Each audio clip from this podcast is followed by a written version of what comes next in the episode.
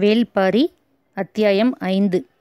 தனது நினைவில் இல்லாத ஒரு நாளை பற்றி கேள்விப்பட்ட கணத்திலிருந்து கபிலர் சற்றே அதிர்ந்து போயிருந்தார். நீலன் அவர் அருகில்தான் உட்கார்ந்திருந்தான். அவனிடம் பேச கபிலரின் மனம் விரும்பினாலும் அவரது எண்ணங்கள் முழுவதும் கை தவறிப்போன நினைவுக்குள் தான் இருந்தன. நீலன் எழுந்தான். ஊர் பழையன் உங்களை பார்க்க வேண்டும் என சொல்லியிருந்தார். அவரை அழைத்து வருகிறேன் என சொல்லிச் சென்றான். ஊரின் மிக வயதான ஆணை பழையன் என்றும் பெண்ணை பழைச்சி என்றும் அழைப்பது வழக்கம். அதே யோசனையில் இருந்த கபிலர் தான் உட்கார்ந்திருக்கும் மரப்பலகையை விரலால் கீறிக்கொண்டிருந்தார் எவ்வளவு அகலமான பலகையாக இருக்கிறது. இது என்ன மரம்? என்று அதை உற்று பார்த்தார். அவரால் கண்டறிய முடியவில்லை. அந்த பெண் சிறு மூங்கில் கூடையில் நாவற்பழங்களை கொண்டு வந்து கொடுத்தாள். அதை வாங்கி கொண்ட கபிலர் இது என்ன மரம்? என்று கேட்டார். திரளி மரம் என்று சொன்னாள். திரளி மரம் இவ்வளவு அகலமாக இருக்குமா? இது நடுப்பகம்தான். அடிப்பாகம் இன்னும் அகலமானது. எங்களது குடிலில் இருக்கிறது. வந்து பார்க்கிறீர்களா? கபிலர் பதில் ஏதும் சொல்லவில்லை. திரளி மரம் பற்றிய பழம் பாடல் ஒன்று நினைவுக்கு வந்தது. தன் மனைவியுடன் இருந்தாலும் அழகியை நேசிக்க எந்த ஆணும் தவறுவதில்லை. அதேபோல சேர சோழ பாண்டியவேந்தர்கள் மூவரும் தங்களுக்கு என தனித்த மரங்களை அரச சின்னங்களாக கொண்டிருந்தாலும் மூவருக்கும் பிடித்த மரமாக திரளி மரமே இருக்கிறது என்று சொல்கிறது அந்த பாடல். அதற்கு காரணம் யவன வணிகத்தின் திறவுகோலாக திரளி இருப்பதுதான். யவன நாட்டோடு வணிக தொடர்பு உருவாகி பல தலைமுறைகள் உருண்டோடிவிட்டன. இன்று அது உச்சத்தில் இருக்கிறது. இந்த வணிகத்தில் பெரும் செல்வமாக யவனர்கள் கருதுவது மிளகைத்தான். கருத்து சிறுத்து அந்த தானியத்துக்காக யவனர்கள் எந்த விலையும் கொடுக்க தயாராக இருக்கின்றனர். யவன கப்பல்களை தமிழ் நிலத்தின் துறைமுகங்களை நோக்கி இழுத்து வருவது மிளகுதான். பெரும் மதில் போல் கடலில் மிதந்து கொண்டிருக்கும் யவன கப்பல்களில் மிளகை ஏற்ற கரையிலிருந்து ஒற்றை அடிமரத்தாலான தோணியில் எடுத்துச் செல்வார்கள். அந்த தோணி திரளி மரத்தால் ஆனது. துறைமுகங்களில் நிற்கும் திரளிமரத் தோணிகளே மிளகு வணிகத்தின் குறியீடாக மாறின. வணிகர்கள் கடலில் மிதக்கும் கப்பல்களை எண்ணுவதை விட கரையில் மிதக்கும் திரளிமரத் தோணிகளை எண்ணியே செல்வச் செழிப்பை மதிப்பிடுகின்றனர். பெரும் பானையில் இருக்கும் உணவை அள்ளி போடும் அகப்பையை கொண்டு அளவிடுவதைப் போல. யவன வணிகர்களுக்கு இப்போது எல்லா கணக்குகளும் மிக தெளிவு. நூற்றாண்டுகளுக்கும் மேலாக சிறந்து விளங்கும் இந்த வணிகத்தை அவர்கள் துல்லியமான கணக்குகளின் மூலமே அளவிட்டனர். தேர்ந்த மாலுமிகளால் செலுத்தப்படும் கப்பல்கள் நாற்பது இரவுகளும் நாற்பது பகல்களும் கடக்கும் தொலைவை கொண்டுள்ளது மேலே கடற்கரை என்பது அவர்களின் கணக்கு. திரளியை ட்ரோசி என்றே அவர்கள் உச்சரித்தனர். பேரியாறு காவிரி பொருணை என்ற மூன்று நதிகளின் முகத்துவாரத்தில் இருந்த மூவேந்தர்களின் துறைமுகங்களில் எத்தனை ட்ரோசிகள் நிற்கின்றன என்ற கணக்குகள் நைல் நதிக்கரை நகரத்தில் எழுதி பாதுகாக்கப்பட்டன. நீலக்கடலுக்கு அப்பால் விரிந்து கிடக்கும் நாடுகளை வணிகமே இணைத்தது. அதுவே வரலாற்றை உந்தித் தள்ளியது. யவனர்கள் தங்களுக்கு தேவையான முத்தும் மிளகும் நவரத்தினங்களும் செழித்து கிடக்கும் பூமியாக தமிழ் நிலத்தை கண்டனர். அழகின் பித்தர்கள் கூடி வாழும் செல்வ வளமிக்க நாடான யவன தேசத்தை தமிழ் வணிகர்கள் அறிந்து வைத்திருந்தனர். இரு நாட்டு வணிகர்களும் அரசியல் சதுரங்கத்தில் முன்பின் காய்கள் நகர்வதற்கு காரணமாக இருந்தனர். வணிகமே வரலாற்றின் போக்கை தீர்மானிக்கிறது. இந்த கருத்தோடு தொடக்க காலத்தில் கபிலருக்கு உடன்பாடு இல்லை. ஆனால் கடந்த இருபது ஆண்டுகளாக தனது கண் முன்னால் நடக்கும் அரசியல் சூழ்ச்சிகளை அறிந்த பிறகு அவர் தனது கருத்தை மாற்றிக்கொண்டார் கடல் கடந்து நடக்கும் இந்த பெரும் வணிகம்தான் பேரரசுகளை விடாமல் இயக்குகிறது. அறுபது வயதை கடந்துவிட்ட குலசேகர பாண்டியனுக்கு தேரலை ஊற்றி கொடுக்க ஒரு கிளாசரினா தேவைப்படுகிறாள். கடற்பயணத்தின் தொலைவும் கப்பல்களில் ஏற்றப்படும் பொருட்களும் பெருக்கெடுக்கும் லாபமும் கணக்குகளால் கண்டறியப்பட்டபடி இருக்க வணிகமும் கணிதமும் பேரரசுகளின் இரு கண்களாயின. மழை மழை கொட்டி முடித்த ஒரு நட்பகல் நேரத்தில் கொட்கை துறையில் நின்ற கபிலர் கொந்தளிக்கும் கடல் அலையை பார்த்தபடி நின்று கொண்டிருந்தார். அப்போது அவரை கடந்து போன யவன வணிகர்கள் ட்ரோசியை பற்றி பேசியபடி சென்றனர். திரளியை யவனர்கள் இப்படித்தான் உச்சரிக்கின்றனர் என்பதை கபிலர் அன்றுதான் கேட்டறிந்தார். பெரும் வணிகத்தின் திறவுகோலாக இருக்கும் திரளி இங்கு படுத்து உறங்கும் பலகையாக இருக்கிறது. அதுவும் இவ்வளவு அகலமான திரளி மரம் செல்வத்தின் பெரும் குறியீடு அல்லவா? எண்ணங்கள் எங்கெங்கோ ஓடியபடி இருக்க விரல் நகத்தால் திரளி மரத்தின் மீது அழுத்தி கோடு போட முயற்சித்து கொண்டிருந்தார் கபிலர். அப்போது நீலன் ஊர் பழையனை அழைத்து வந்தான். அவரது உயரமே கபிலரை ஆச்சரியப்பட வைத்தது. சுருங்கி மடிந்திருக்கும் தோள்தான் வயோதிகத்தை சொன்னது. மற்றபடி நெடும் உயரம் கொண்ட அந்த மனிதனின் கையெலும்புகள் உருட்டுக்கட்டைகளைப் போல இருந்தன. அடர்த்தியற்ற நரைமுடியை பின்னால் முடிச்சிட்டிருந்தார். அவரது உடல் முழுவதும் தழும்புகள் திட்டு திட்டாக இருந்தன. எத்தனை ஈட்டிகளுக்கும் அம்புமுனைகளுக்கும் தப்பி பிழைத்த உடல் இது. இவ்வளவு வயதான ஆண்களை இப்போதெல்லாம் பார்ப்பதே அரிதாகிவிட்டது. பழையன் வந்து திரளி மரப்பலகையில் கபிலருக்கு பக்கத்தில் அமர்ந்தார். நீலன் நின்று கொண்டிருந்தான். தசைப்பிடிப்பு இன்று சரியாகிவிடும். நாளை நீங்கள் நடக்கலாம் என்றார் பழையன். கபிலருக்கு அப்போதுதான் தசைப்பிடிப்பு நினைவுக்கு வந்தது. நீலன் என்னை பாதுகாப்பாக அழைத்து வந்து விட்டான் என்றார் கபிலர். சிறுவன் இன்னும் பக்குவம் போதாது. நாகக்கிடங்கின் ஆபத்தை அவன் உணரவில்லை என்றார் பழையன். ஆற்றை சுற்றி வந்து சேர்வது முடியாது என்பதால் அப்படி செய்ததாக சொன்னான் என்றார் கபிலர். சுற்றி வந்து சேர முடியாமல் போகலாம். ஆனால் உயிரோடு வந்து சேர வேண்டுமல்லவா? கபிலர் நீலனை பார்த்தார்.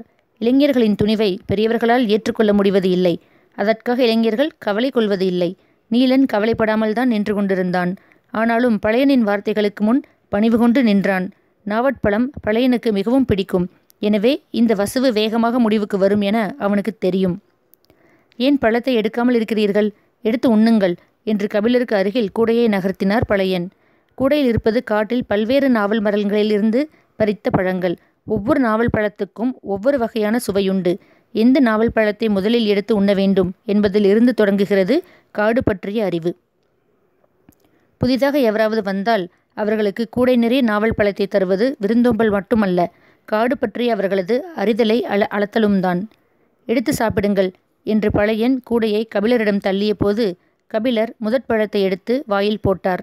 அதிலிருந்தே தெரிந்துவிட்டது. காடு பற்றி அவருக்கு எதுவும் தெரியாது என்று. காடற்ற மனிதனை காட்டுக்குள் அழைத்து வந்திருக்கிறாய் என்று நீலனை முறைப்பது போல் இருந்தது பழையனின் பார்வை. சரி இனி நாம் விளையாட வேண்டியதுதான் என்று முடிவு செய்தார் பழையன். நீலனின் கண்கள் அவர் தேர்ந்தெடுக்கப் போகும் பழத்தின் மீது இருந்தது. அவர் உட்கார்ந்த கணத்தில் கண பழத்தை தேர்வு செய்திருப்பார் என நீலனுக்கு தெரியும். ஆனாலும் அவர் இன்றைய விளையாட்டை எதிலிருந்து தொடங்கப் போகிறார் என்பதை அறிய ஆவலோடு இருந்தான். ஆனால் கண்ணிமிக்கும் நேரத்தில் பழையன் முதற் பழத்தை எடுத்து வாயில் போட்டுவிட்டார். நீலனால் அவர் எந்த பழத்தை எடுத்து வாயில் போட்டார் என்பதை கவனிக்க முடியவில்லை. கபிலரின் கண்களும் பழையனின் விரல்கள் மீதுதான் இருந்தன. மடிப்புகள் அலையலையாக இறங்கி கருமை ஏறியிருக்கும் விரல்கள். நகம் பிளவுண்டு உலர்ந்து இருந்தது தோளின் வழியே கனிந்து வழிந்து கொண்டிருந்தது வயோதிகம். கபிலர் கேட்டார் உங்களின் வயது என்ன பெரியவரே? மென்று நாவல் பழக்கொட்டையை இடது உள்ளங்கையில் துப்பியபடி பழையன் சொன்னார். தொன்னூற்று ஏழு. கபிலர் ஆச்சரியத்தோடு அவரை பார்த்தார். நீலினின் கண்கள் அதைவிட கவனமாக அவரது விரல்களை பார்த்து கொண்டிருந்தன. அவர் பதில் சொல்வதற்குள் அடுத்த பழத்தை எடுத்து வாயில் போட்டார். இப்போது அவன் கண்டுபிடித்தான். அவர் கையில் எடுத்தது நரி நாவல்.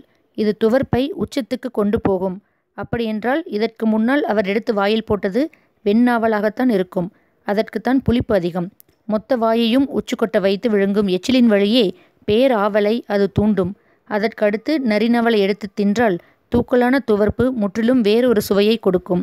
ஆனால் இதில் முக்கியமானது அடுத்து எடுக்கப் போவதில்தான் இருக்கிறது. பழையன் எந்த பழத்தை எடுத்து சுவையின் பாதையை எப்படி அமைத்து கொள்ளப் போகிறார் என்பதை அறிய ஆர்வத்தோடு இருந்தான் நீலன். கபிலர் விடுபடாத ஆச்சரியத்தின் வழியே கேட்டார் எப்படி இவ்வளவு துல்லியமாக வயதை சொல்கிறீர்கள் நரிநாவலில் சதையை விட அதன் கொட்டையை அசை போட்டு மெல்லுவதில்தான் சுவை இருக்கிறது. அதன் மேல் தோல் சுழற கலர சுவை உச்சத்துக்கு செல்லும். தப்பித்தவறி சற்றே அழித்து கடித்து கொட்டையை உடைத்து விட்டால் அவ்வளவுதான். உள்ளே இருக்கும் பச்சை நிற பருப்பின் கசப்பு இருக்கிறதே அது நாக்கையே கலற்றி போட்டாலும் போகாது. குறைந்தது மூன்று மாதங்களுக்காவது காரி காரி துப்பிக்கொண்டே இருக்க வேண்டியதுதான். எனவே நரிநாவலை தின்னும்போது மிக கவனமாக தின்ன வேண்டும். தந்திரத்தோடு அதன் கொட்டையின் மேல் பகுதியை கடித்து சுவைக்க வேண்டும். பழையன் வாயில் நரிநாவலை ஒதுக்கி வைத்திருக்கும் போது கபிலர் இப்படி ஒரு கேள்வியை கேட்டுள்ளார். எப்படி பதில் சொல்கிறார் பார்ப்போம். என்று ஆவலோடு இருந்தான் நீலன்.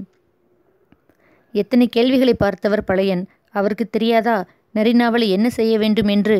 தாடையின் ஒரு பக்கவாட்டில் இருந்து மறுபக்கவாட்டுக்கு நரியை பக்குவமாக அணைத்து ஓடவிட்டு கொண்டிருந்தார். துவர்பின் சாறு உள்நாக்கில் இறங்கிக் கொண்டிருந்தது. கண்களாலேயே கபிலரை பொறுத்திருக்கச் சொன்னார். என்னென்ன வித்தைகளை காட்டுகிறான் கிழவன்? என ஆச்சரியத்துடன் பார்த்து கொண்டிருந்தான் நீலன். நன்றாக மென்ற கொட்டையை இடது உள்ளங்கையில் துப்பிவிட்டு கபிலரை பார்த்து என்ன கேட்டீர்கள்? என்றார் பழையன். வயது தொன்னூற்றி ஏழு என்று எப்படி துல்லியமாக சொல்கிறீர்கள்? என்று மீண்டும் கேட்டார் கபிலர். பழையனின் கைவிரல்கள் கூடையில் இருக்கும் பழங்களை கிளறி மூன்று பழங்களை எடுத்தன. நீலன் அவர் எதை எடுத்திருக்கிறார்? என்று உற்று பார்த்தான். உள்ளங்கை சற்றே மூடியிருந்ததால் சரியாக தெரியவில்லை. பழையன் கபிலரை பார்த்து மேல் மலையில் இருக்கும் குறிஞ்சிச் செடியில் இரண்டாவது கணுவில் பூ பூத்திருக்கும்போது நான் பிறந்ததாக என் தாய் சொன்னாள். கடந்த ஆண்டு அந்த செடியில் பத்தாவது கணுவில் பூ பூத்திருந்தது என்றார். சொல்லி முடித்ததும் தனது கையில் உள்ள பழங்களை வாயில் போட்டார். அப்போதுதான் நீலன் கவனித்தான். இரண்டு நீர் நாவலும் ஒரு கொடி நாவலும் அதில் இருந்தன. துவர்பேரிய வெற்றிலையில் சுண்ணமும் தென்னம்பாக்கையும் சேர்ப்பது போலத்தான் இது. இந்த சேர்மானம் தரும் சுவைக்கு அளவு இல்லை. துவர்ப்பை அதன் முனையில் தட்டிவிட்டு வேறு ஒன்றாக்கும். கனிகளின் சுவையை நாம் எந்த வழியில் எந்த சேர்மானத்தோடு அழைத்துச் செல்கிறோம் என்பது முக்கியம்.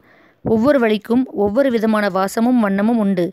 பழையன் துவர்ப்புக்கு அடுத்து சிறுநாவலை எடுத்து இலக்காரத்தோடு முடிப்பார் என்றுதான் நீலன் நினைத்தான். ஆனால் அவரோ சட்டென வேறொரு சுவைக்கு தாவி குதித்து விட்டார்.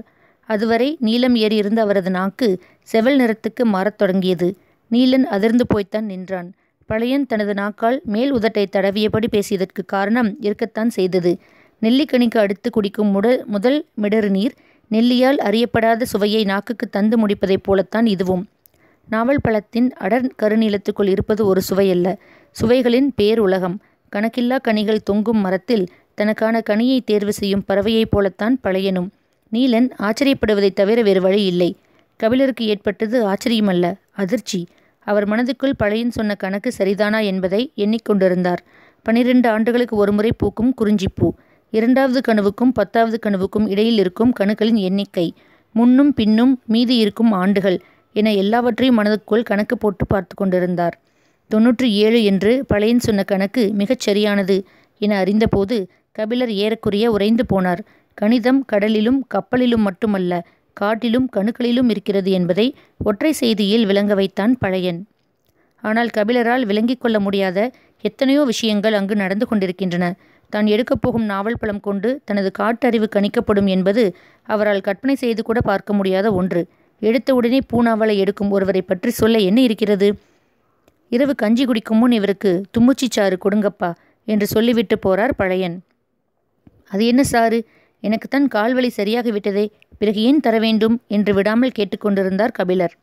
நீலன் சொன்னான் நீங்கள் காட்டுக்கு புதியவர் அல்லவா? அதனால்தான்.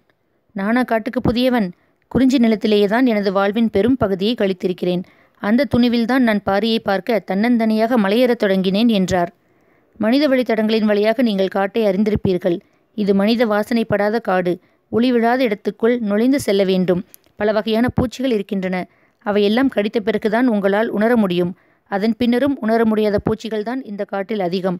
எனவே இதை குடித்தால் மட்டுமே நல்ல உடல்நிலையோடு மலைக்கு மேல் செல்ல முடியும். தற்காப்புக்கு மிகவும் தேவை.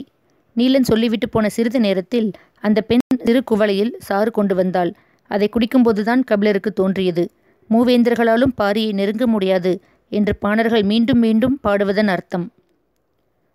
அத்தியாயம் ஐந்து முடிவடைந்தது. மீண்டும் அத்தியாயம் ஆறில் சந்திப்போம். நன்றி வணக்கம்.